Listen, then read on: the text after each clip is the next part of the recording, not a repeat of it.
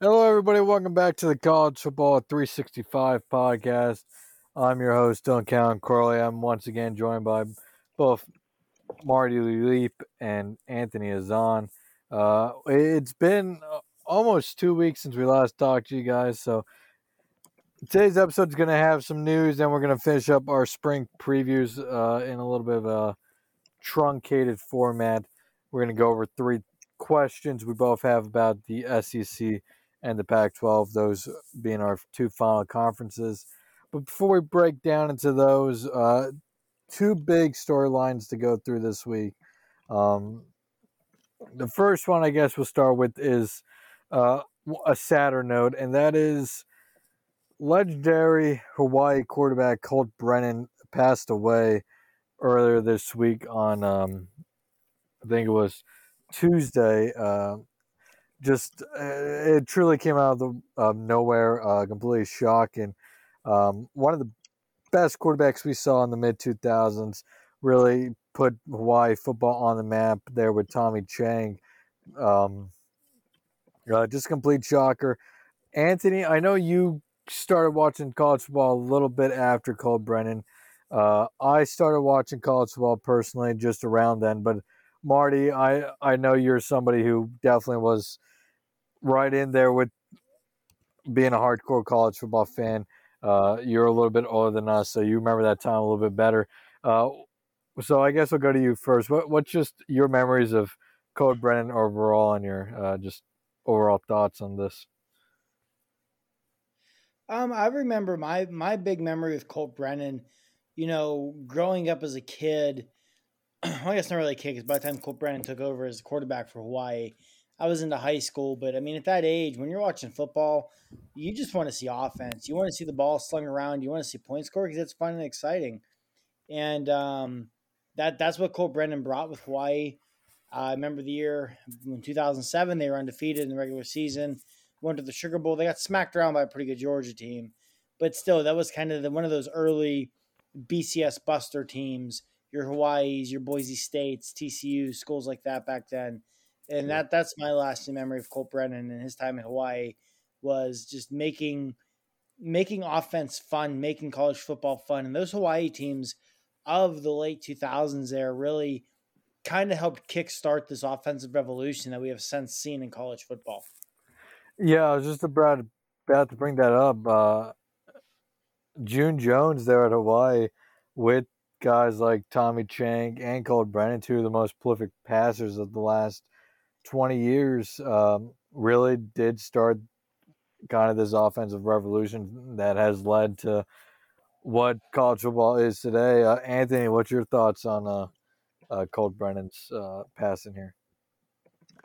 Well, first of all, obviously it's a very tragic passing. He was only 37 years old. That that's way too young for anybody to pass away. Um, in terms of like like you said, I was not a college football fan at the time uh, when Colt Brennan was around, but obviously, I have heard of Colt Brennan. I've I've seen his highlights. I've seen him play, and and um he, if from what it sounds like, he just made like Marty said, he made offense fun. He made college football exciting to watch, especially for group of five teams, and he kind of made Hawaii relevant. Like he kind of put them on the map a little bit, and um, for those couple of years, I'm sure it was an exciting time to be a, a Hawaii football fan. Um, yeah, it, it, it's it's a sad passing, uh, sad day for college football. Um, he he's one of the uh, one of the legendary players of of our childhood, I would say.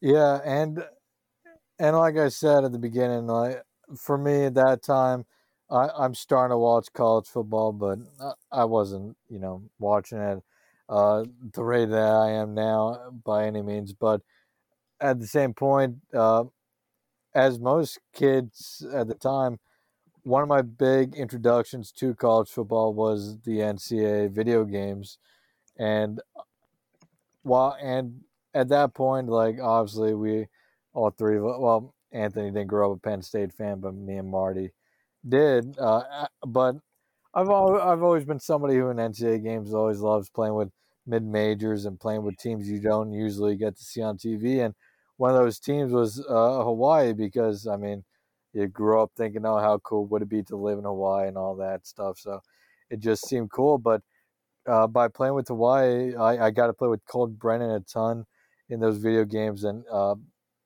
he was just amazing to play with in those games. So uh, it was certainly awesome to. Um,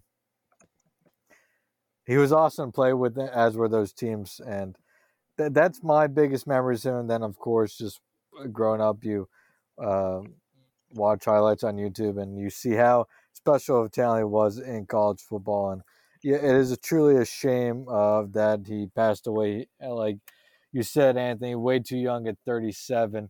Um, just way too young for anybody to pass away. And uh, I read some stories online about how uh, he was in a car accident a couple years ago that left him with a traumatic brain injury, and he just kind of hasn't been the same since. Um, and I believe I also read um, that he was uh, in a rehab center uh, prior to his death here.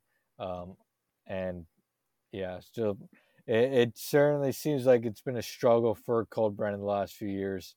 And this is uh, just unfortunately the way it um, ended, obviously. Um, but uh,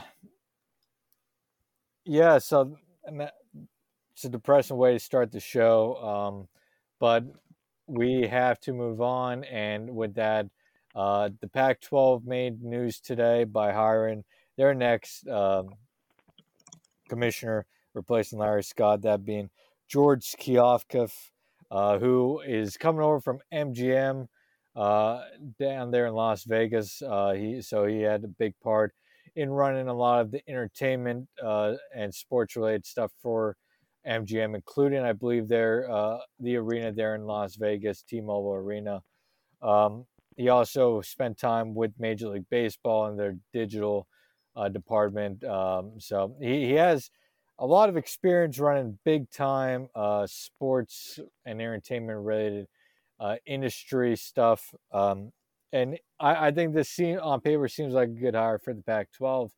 Uh, he started off his uh, press conference here today talking about a lot of things, but two of the big points for me was that he immediately stated that under him, uh, the Pac 12 is going to be uh, very much pro college football playoff expansion, which is from a Pac 12 standpoint kind of a no dust situation, but also that the Pac 12 is very pro uh,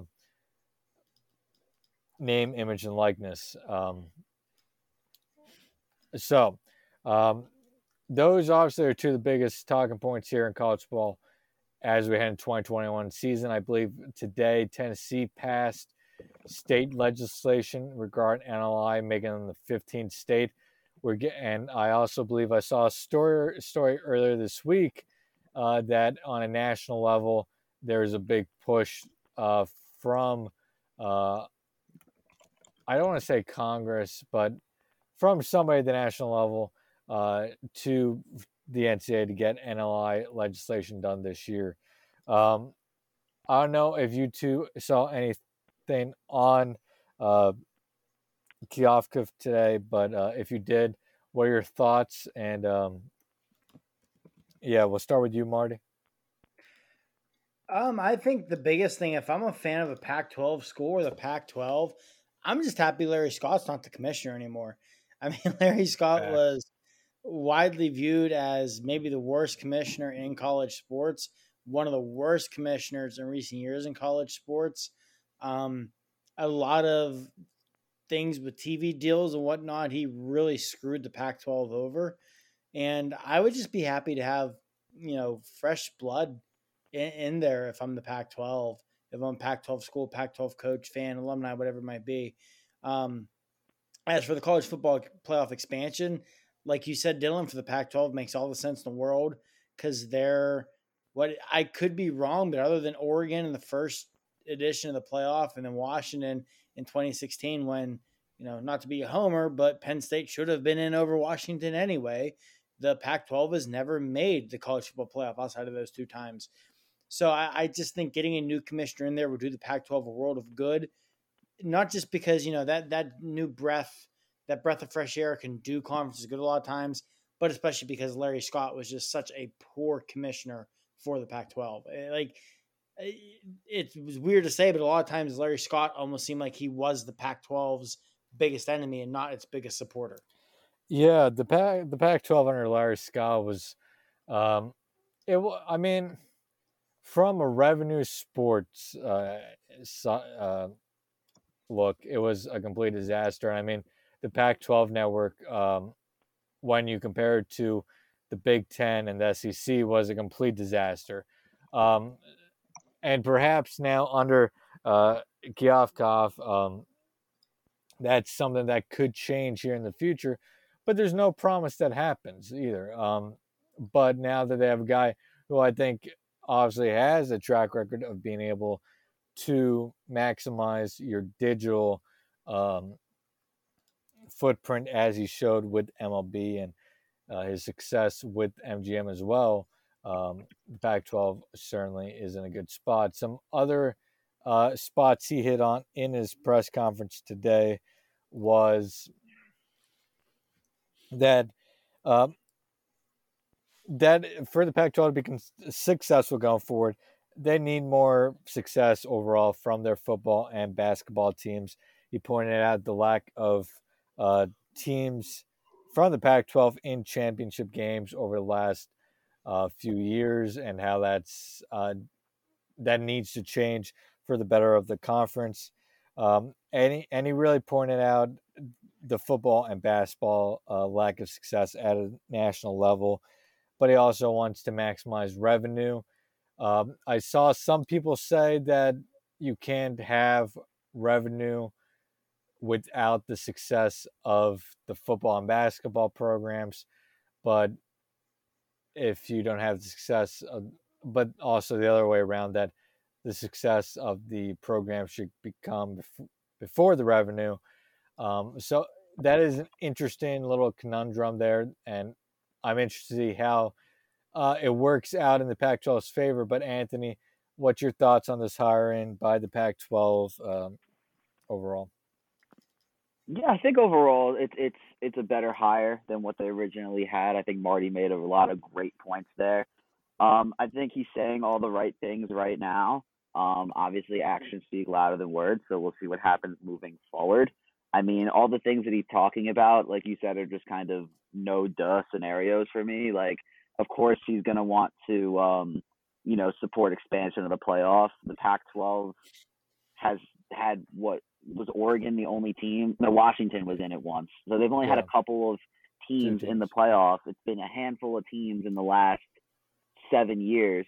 So, yeah, of course he's going to want to expand the playoff to get more of his teams in there and uh, name, image, and likeness. I mean, who's going to push against that these days? I mean, it's uh, obviously trending in the direction of every state is going to approve the name, image, and likeness. It's probably going to be a national law that's passed at some point soon. The NCAA is going to have to do something. They're not. They they can't just fight this anymore. They have to support it now.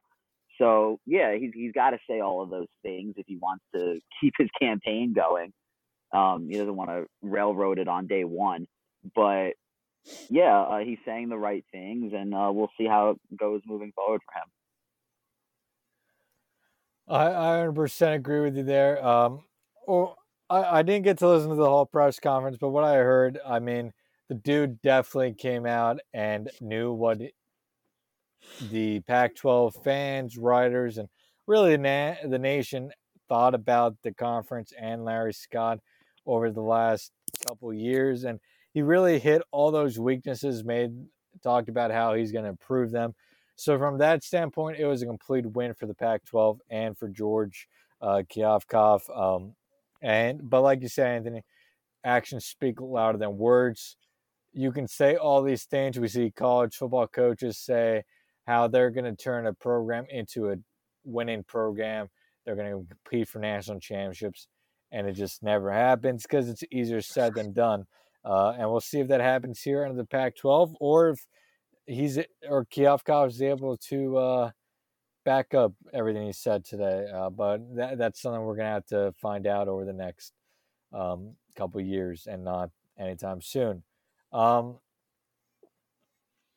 well, those those are really our two big news stories for the day. So let's get into the SEC and Pac-12. We'll start with the Pac-12. We're gonna both name one thing that we want to see from the, uh, or one question we have about each conference this year. It could be about an individual team, or about the conference as a whole. And we'll just go through them, talk about each uh, quickly. Uh, so I guess we'll start with Marty again here. Marty, what's your one big question about the Pac 12? My big question with the Pac 12, and I feel like this is the question with the Pac 12 almost every year, but is USC back? And I think there's a little more credence to it now. I mean, they went undefeated in the regular season last year. You have Kedon Slovis back at quarterback. And, you know, anytime you have a quarterback, you're going to be in position to compete for your conference, whatever it might be. This is year three now with Graham Harrell calling the shots offense coordinator. You know, is USC back? I, I, think this is a big year for them. I think it's a big year for Clay Helton. I think USC probably needs to win at least 10 games for Helton to keep his job because of the success they had last year. So I think it's, it. I'm going to be curious to see USC this year. They're a team who I think they could make the college football playoff and it wouldn't shock me, or they could go five and seven. It wouldn't shock me. It's a big question mark. And I'm not always a firm believer in school X being good is good for college football. Mm. But USC being good is undoubtedly good for the Pac 12. There's no program in that conference with a higher ceiling than USC. They're the conference's only true blue blood. They need USC to be good, and that's what I'll be watching for this season. Yeah, and and I, I 100% agree that I, I'm not always a big believer as well in the whole it what uh, yeah team x is when they're good it's good for college football um, but one of those programs is definitely usc because i mean when we saw usc dominate back in the day uh, back in the day as i mean 15 years ago um, US, usc and la was kind of the focal point of the college football world um, everybody in la was at usc games i mean one of my favorite ESPN 30 for 30 is this Trojan War or Trojan Wars. Um, and a part of it is, is talking about how during that time, people like Will Ferrell would be showing up to practices and Snoop Dogg. And I know they've always had connections to the program and they still show up at times. But I mean, those are just two names popping up. I mean, people you were popping up at practices and games all the time. And without USC really being a consistent program in college football over the last few years, the Pac-12 has really suffered. Um, Anthony, anything, any thoughts on Marty's question there? No, I mean he's right when he says you know USC, you know they are one of the true blue bloods uh, in the west on the West Coast. Obviously, Oregon has an argument there, but they don't have the history that USC does. They don't have the deep rooted connections that USC does. So yeah, no, I agree with him. Um, USC, if if they're back, it, they're good for college football being good. So uh, yeah, I, I agree with him and what he said there. Yeah, and I also agree fully that I mean I could see USC being. I mean, I, I think like you, Marty alluded to, it's all going to come down to Kedon Slovis. If Kedon Slovis plays at the level that we think he can, which is a first round pick level uh, quarterback, uh, they could win 10, 11 games and be a college football playoff contender. But also, if Slovis struggles or the defense struggles, they could win seven, eight games. and I wouldn't be surprised. Um, Anthony, what's your big question about the Pac 12 or a team in the Pac 12? So my big question is not about USC, who is a traditional blue blood, but a team that is potentially on the rise in Arizona State and mine also centers around the quarterback in in can Jayden Daniels take the next step? Um, obviously, he had a very promising freshman year, put up big numbers, had that big upset win against Oregon. Everyone thought he was the next great college football quarterback. And next year, or the, year after, obviously limited sample size with the COVID season. Um, he was on par with what he was what he did in his first year, but there weren't any noticeable steps forward obviously you can attribute that to COVID year, small sample size, but I want to see in his third year now, is Jayden Daniels ready to be a superstar or is he just a consistent college football quarterback? Because if he can be a superstar and he can take that step forward, this is a really quality Arizona State team. This is not a team that has a lot of glaring holes offensively or defensively. The only knock on this team offensively, in my opinion, is that they have a really young receiving corps. And if Jayden Daniels is a superstar, they can work around that very easily. So, in my opinion, if he can take that next step, this is an Arizona State team that can compete for a Pac 12 championship. And I really feel that way. In the current state of the Pac 12, I fully agree. I mean, I, I think the Pac 12 right now this year is on paper, there's not one team I feel like that is a dominant and force. USC has the talent to be that. Um, but Arizona State definitely is also one of those one in that group of teams with Washington, Utah, Oregon um, right now that I think I wouldn't be shocked if we saw them in the Pac-12 championship game and potentially winning that game. And I agree with Jayden Daniels. I think he's potentially the most intriguing player in college football this year um, because the talent level says that this kid should be a star on the levels of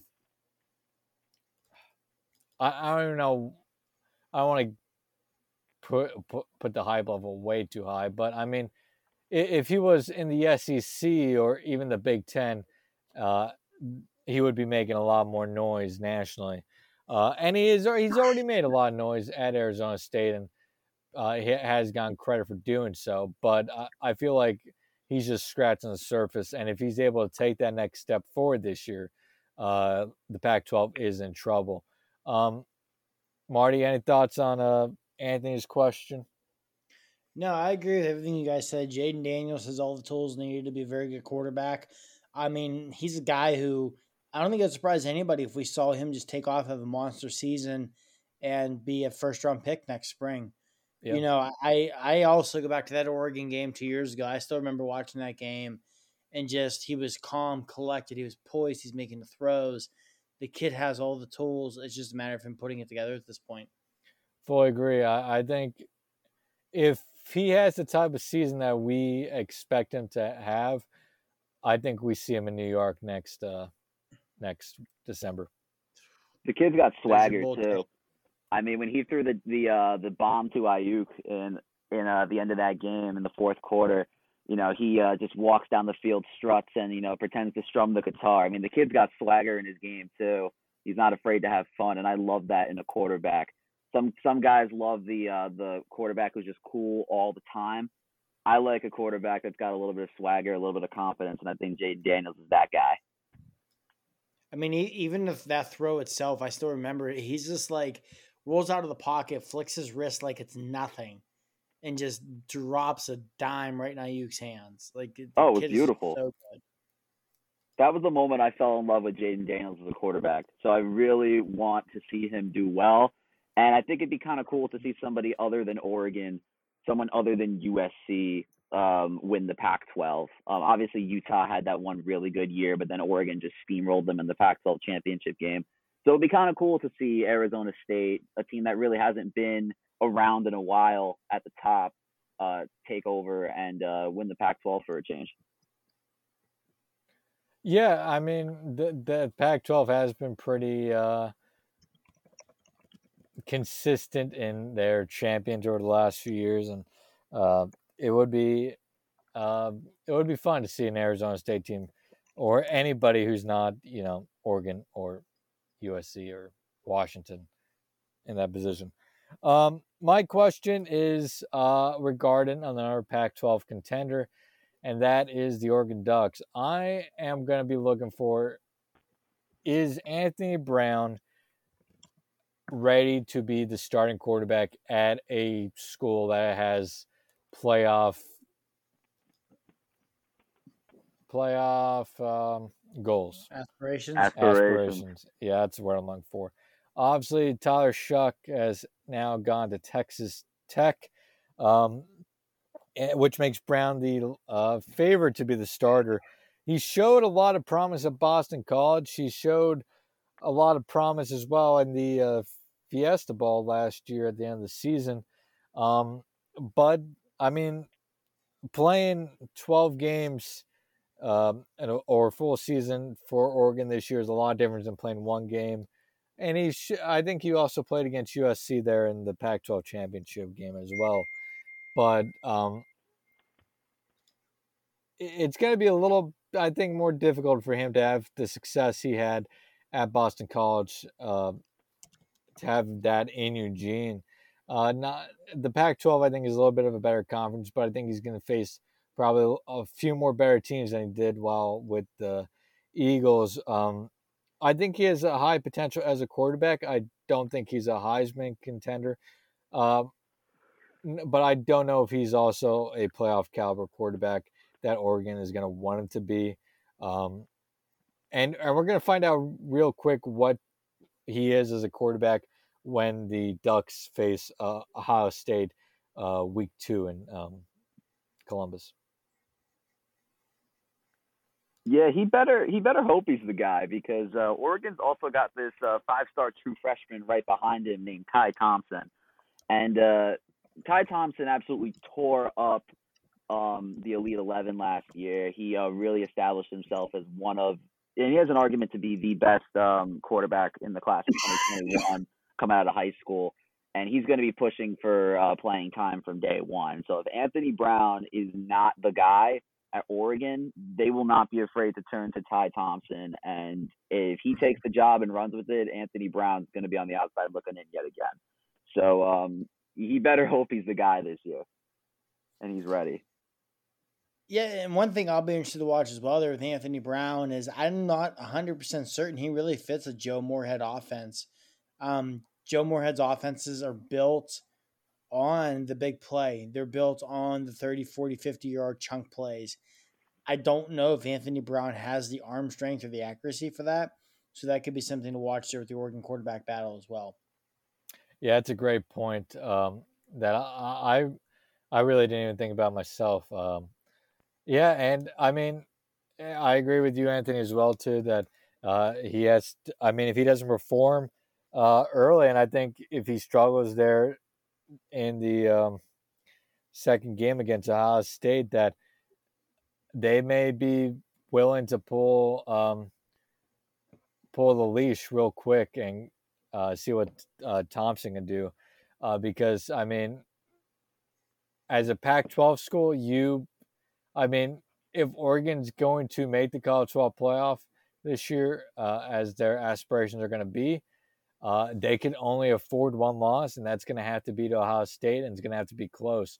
Um, so uh, we'll find out real quick uh, about Oregon and um, Brown. Um, I guess let's go to the SEC. I'll start off this one, and th- this is also about quarterbacks. Um, but for me, it's going to be what quarterback in the SEC takes that takes that next step forward and sets himself apart from the rest of the quarterbacks in the conference?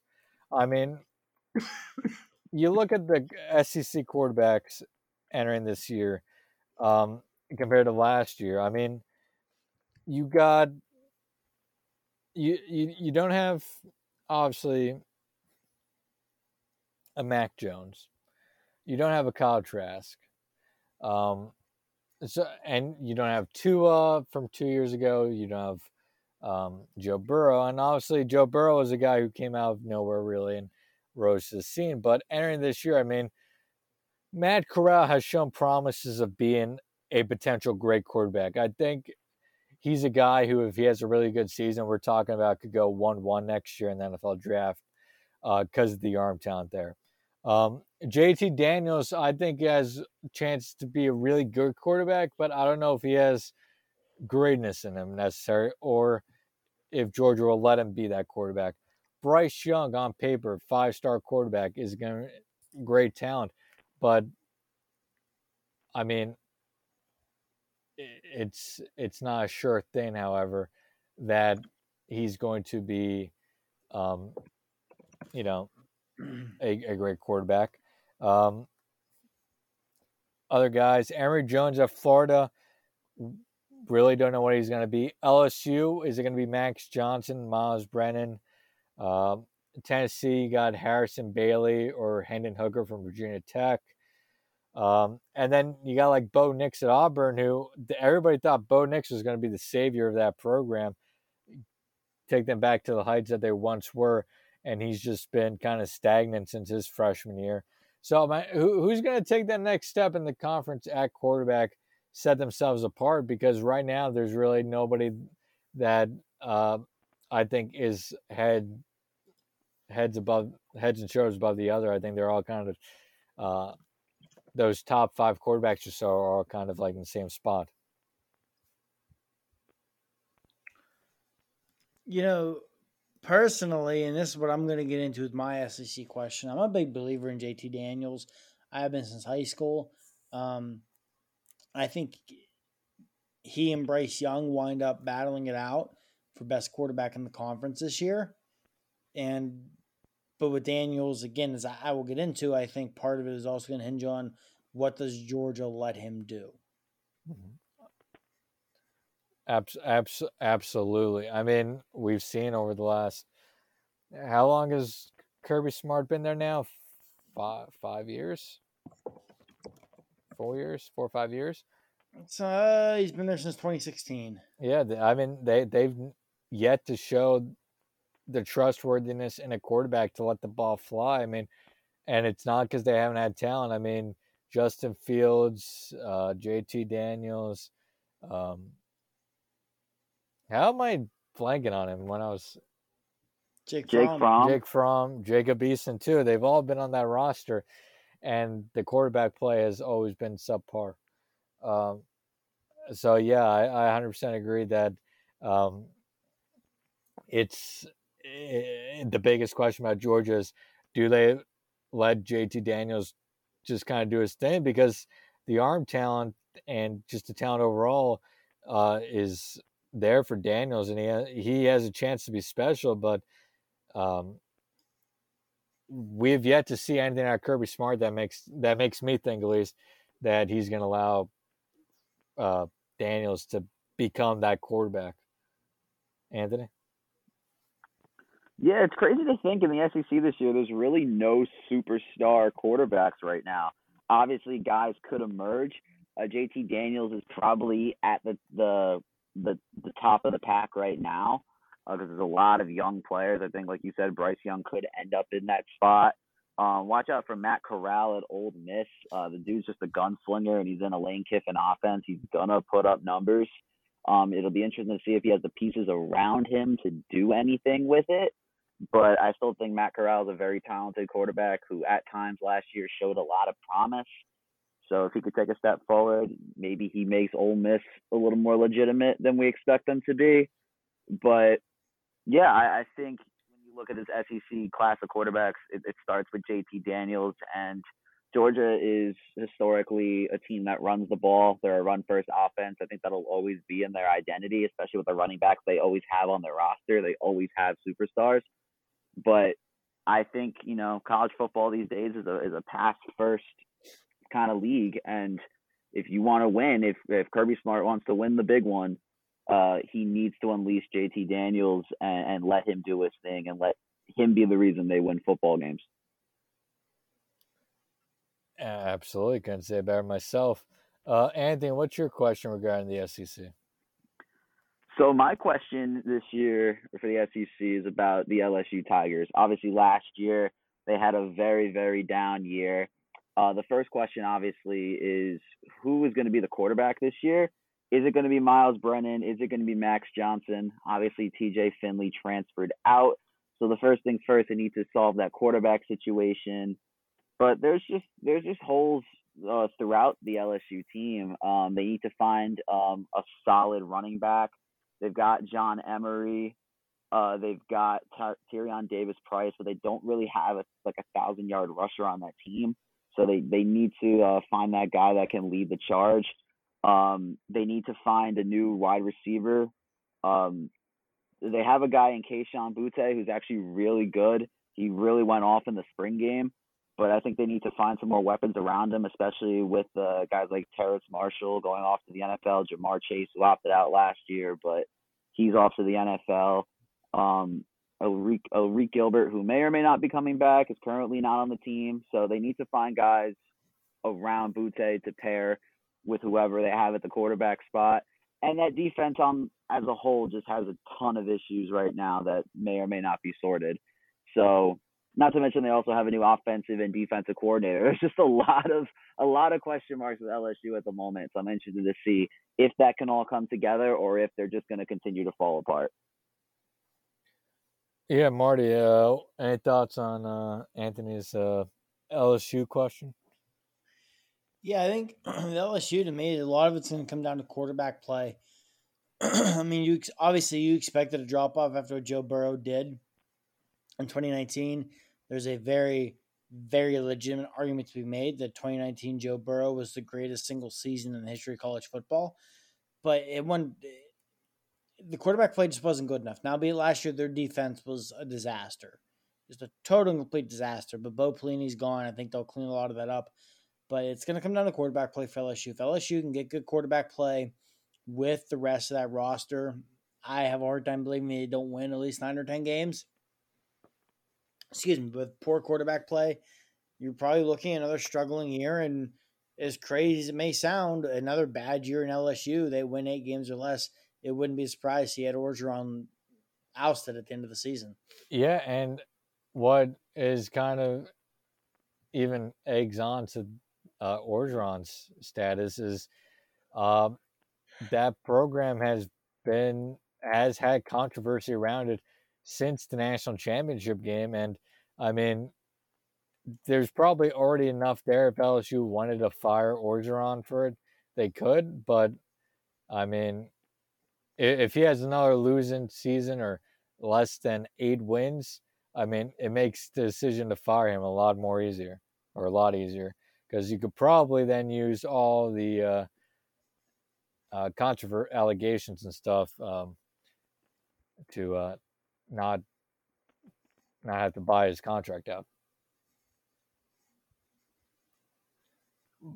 But I, I also fully agree that it's going to come down to the quarterback play there at LSU.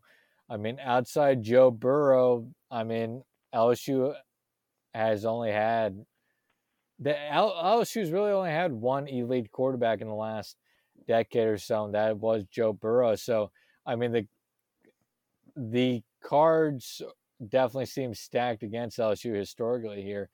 Uh, but Max Johnson did seem to have some some he showed some potential, I should say, towards the end of the last season. So there's some hope there for the Tigers. Um, yeah, either of you got any last thoughts or any other thoughts on the Pac-12 or SEC? Nah, just that uh, you you brought up LSU's um, you know, best quarterback of the decade. Their second best quarterback uh, in the last 15 years or so is probably Jamarcus Russell. So uh, let let that sink in for uh, any LSU fans that probably aren't listening to this. I mean, are you are you disrespecting? Wait, I gotta find out. I gotta find him. Or how dare you disrespect Matt Flynn? Listen, Matt Flynn was solid, but Flynn. I mean, Matt Flynn was not a number one overall pick. yeah, but Jamarcus Russell never turned a good game in Week 17 against the backups of the Detroit Lions into a $60 million contract either. That's true. Only to promptly be benched for Russell Wilson for ever even started a game on said $60 million contract. That's very fair, but I feel like Jamarcus Russell back in that day with rookie contracts, his, his first contract was probably close to that anyway. Fair enough. Fair enough. Fair enough. Though, yeah, it was a, it was yo, it was a six year, sixty one million dollar contract. So boom, there we go. and he got that just from being able to throw the ball from his knees at the combine. Yeah, no, it's, that, that's amazing. true. It's amazing what arm strength can do for you. But of course, you need to, especially whenever the Oakland Raiders have the top pick in the draft, and Al Davis and his children are morons. They they really passed on Calvin Johnson, who arguably is one of the most talented wide receivers in NFL history, to take Jamarcus Russell. That's pain right there. That is pain personified. And then I guess before we wrap this episode up, there is one last thing to talk about, and that is the FCS National Championship game. We haven't really talked about the FCS since we had Sam Herder on before the season began, but the season is coming to a close this weekend, and the championship game is featuring none other than Dylan has no clue. of Dylan has no idea who's playing. no, this no, game. it's I know who it is. It's Sam Houston State versus South Dakota State. I was trying to figure out a way to word it, but I mean, it, we all we all thought, oh, it's going to be James Madison versus North Dakota State, but I mean, Sam Sam Houston State, I believe, went through both North Dakota State and James Madison to get to the national championship game. Yeah, I I caught some of Sam Houston State against North Dakota State one day when I was at the gym. I got the tail end of it. North Dakota State lost in like gut wrenching fashion. Um, they had a third and one at like the Sam Houston State 15 with about 40 seconds to go, down by four, and fumbled a snap, which led to a fourth and six, in which they threw an incomplete pass. But I mean, when you're a North Dakota State fan and you've won the title like you know every year except for like two for the last like 30, you're probably okay with that. Um, going into this game, though, South Dakota State, I know is about a three and a half point favorite. South Dakota State is the Jackrabbits, which is one of my absolute favorite mascots in all of college sports. So for that reason, I will take South Dakota State over Sam Houston State this weekend.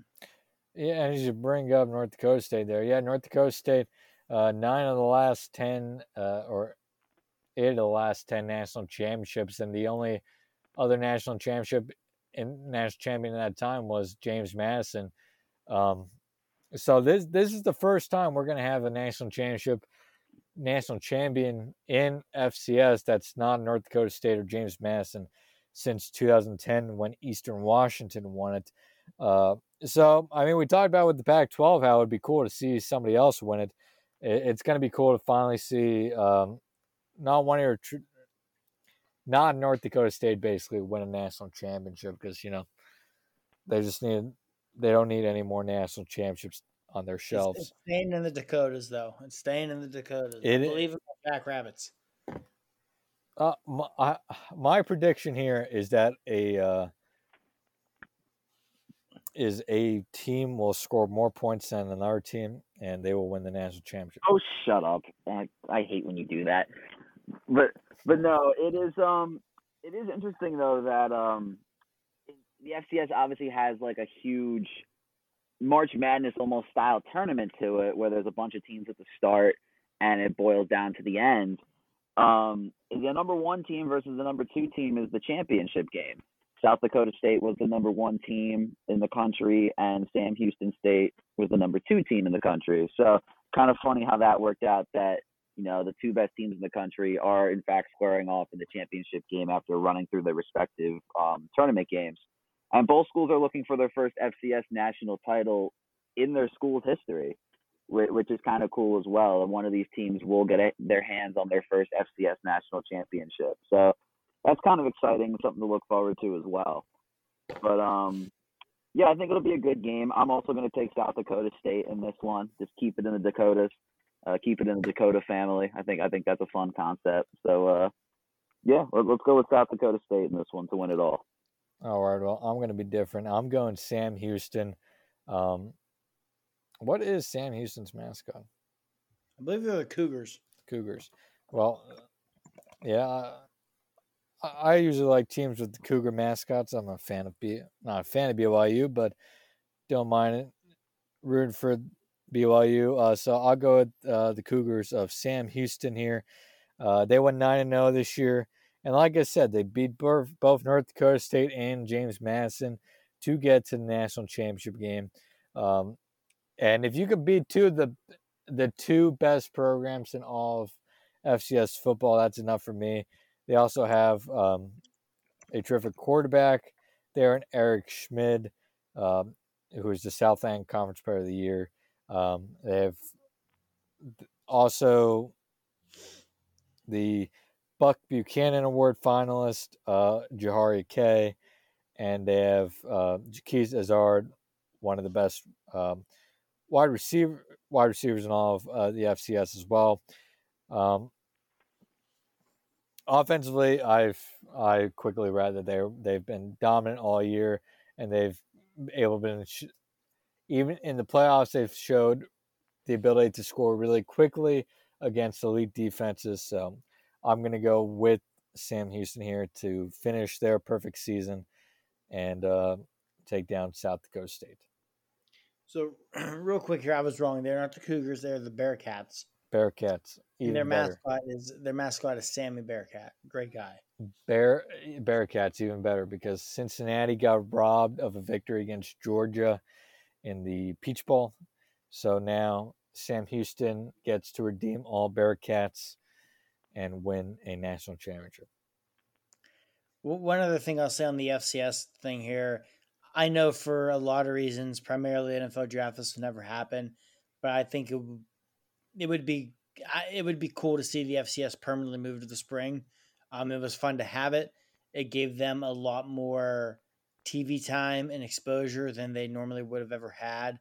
But like I said, for a lot of reasons, mainly the NFL draft, I understand that will never happen, and I understand why it won't happen. Yeah, I, I don't I don't think a spring like a true spring season like we had this year will ever happen.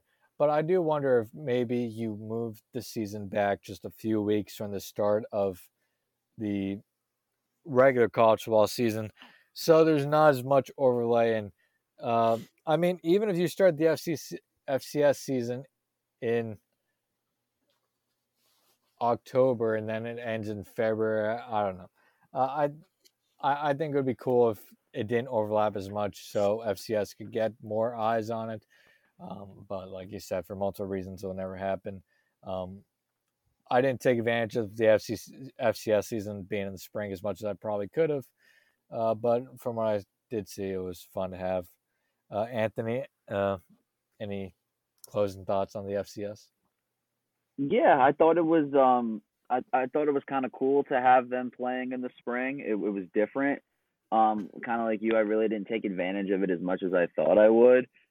Um, I think it definitely gave them some more exposure, uh, which is which is great for the FCS because they do have quality football. Um, it's it's literally just a, a, small step below the FBS. Um, I don't like you said. I don't think they'll ever switch full time to the spring. There's just too many complications with that.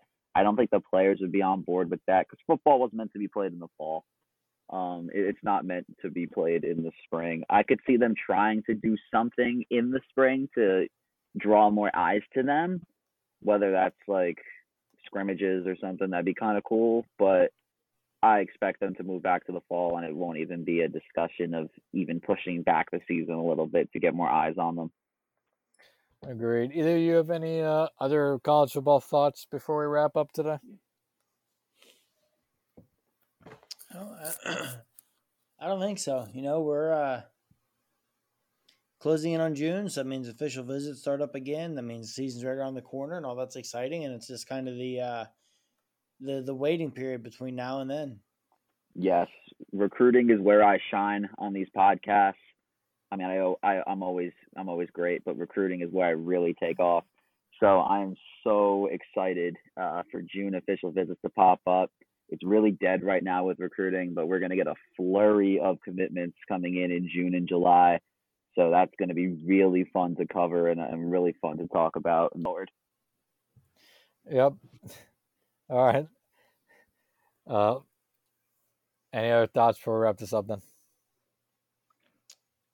Um, no, I don't think so. I just think with college football as a whole, you know, it's just it's good to see that right now. It looks like you know all all signs point toward a pretty normal full steam ahead season. And after last year, I think that's something everybody will be very happy to see. Absolutely. Um, it seems across the board, we're all preparing for full stadiums come September. So, uh, I mean, I know I'm just getting excited for the idea of having full stadiums across baseball in a couple months or weeks. So, uh, I'm excited. absolutely, it's exciting times right now. I'm excited to see full stadiums in the fall, and we're definitely trending that way. All right. Well, until the, until next time, I guess we'll wrap it up here. Thanks everybody for listening to the College Football 365 podcast. Follow us on Twitter at collegefb underscore 365. You could also find all our individual Twitter handles on there as well. Uh, be sure to subscribe to the podcast, like, like the podcast, do all that fun stuff that we always like to say. Um, and yeah, we'll talk to you guys next time. Have a good one.